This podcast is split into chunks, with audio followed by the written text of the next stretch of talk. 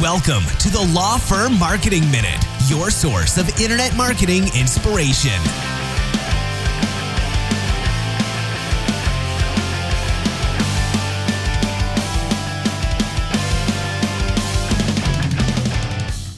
Hello again, everyone, and welcome back to the Law Firm Marketing Minute, where we give you some great legal marketing advice in just a couple minutes or less. I'm your host, Marc Cerniglia, co founder of Spotlight Branding, and today I want to give you some advice on making the right marketing choices.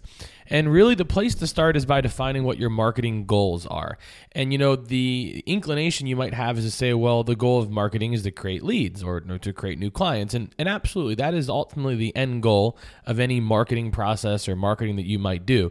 But you really can't make it that black and white. Okay. Any marketing initiative you undertake has uh, potentially has a different purpose okay and, and and you have to be able to really identify what are you trying to accomplish let me give you a couple examples to help make sense of this and let's start with the mo- the one that might make the most sense which is of course generating leads well there are specific marketing activities that are going to be more lead focused for example, if we're talking about the internet, things like a pay per click campaign, so search engine marketing, where you pay Google to place an ad for you, or search engine optimization, where you do some of the organic behind the scenes things to help your website show up higher on Google, or running a TV commercial or putting up a billboard with a phone number, okay?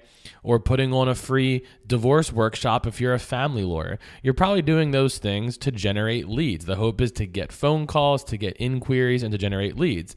But not every marketing campaign is that necessarily the main initiative. For example, with our own clients, when we talk to them about social media or blogs or videos, the kind of things that we do as a company, we're really more focused on branding.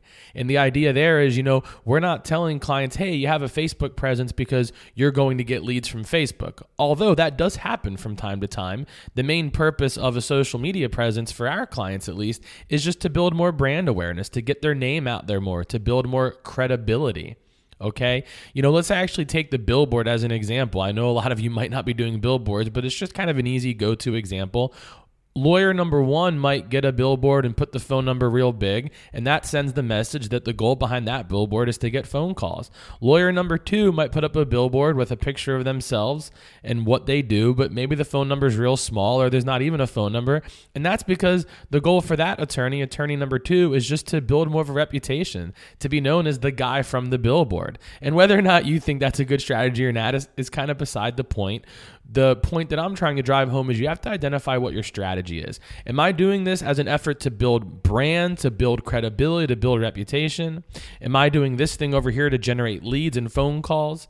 You know, what ultimately is the goal of a specific initiative or marketing campaign you take on. Sure, the bottom line goal is you want to grow your practice, but there are a variety of ways to do that. And you can't just throw every marketing attempt you take into one pot and judge it by whether or not you get phone calls from that marketing. So, the best way to make good marketing decisions is to understand the goal you have for each type of initiative or campaign you take on, and that's going to help you better adjust it.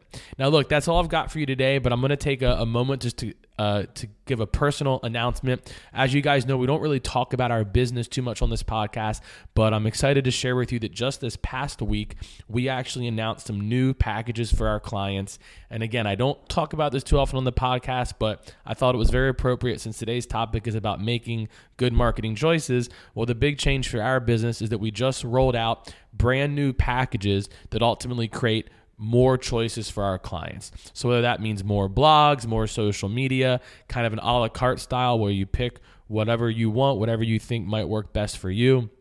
Okay, or we have pre-created packages. So I just wanted to share that with you in case you've been looking for a marketing company and you want to take a look at some of our new options. You can go to spotlightbranding.com and click on the options tab and you can see some of those new packages. And you know what? I'm even going to give you guys my personal email because I would love to personally hear from you if you happen to go look at any of those new packages, if you have any questions, if you want to talk to us about them, I would actually personally love to hear from you. So my personal email address is marc m a r c at spotlightbranding.com. Again, that's Marc with a C at spotlightbranding.com. Would love for you guys to take a look at that. Give me your thoughts. And again, we're just excited to share that as a company. But anyway, enough of that. Enough about Spotlight Branding. I really hope this podcast helped you guys, uh, you know, get a better idea of of the goals you should create for your marketing, which will ultimately help you make better marketing decisions. Thanks so much for listening.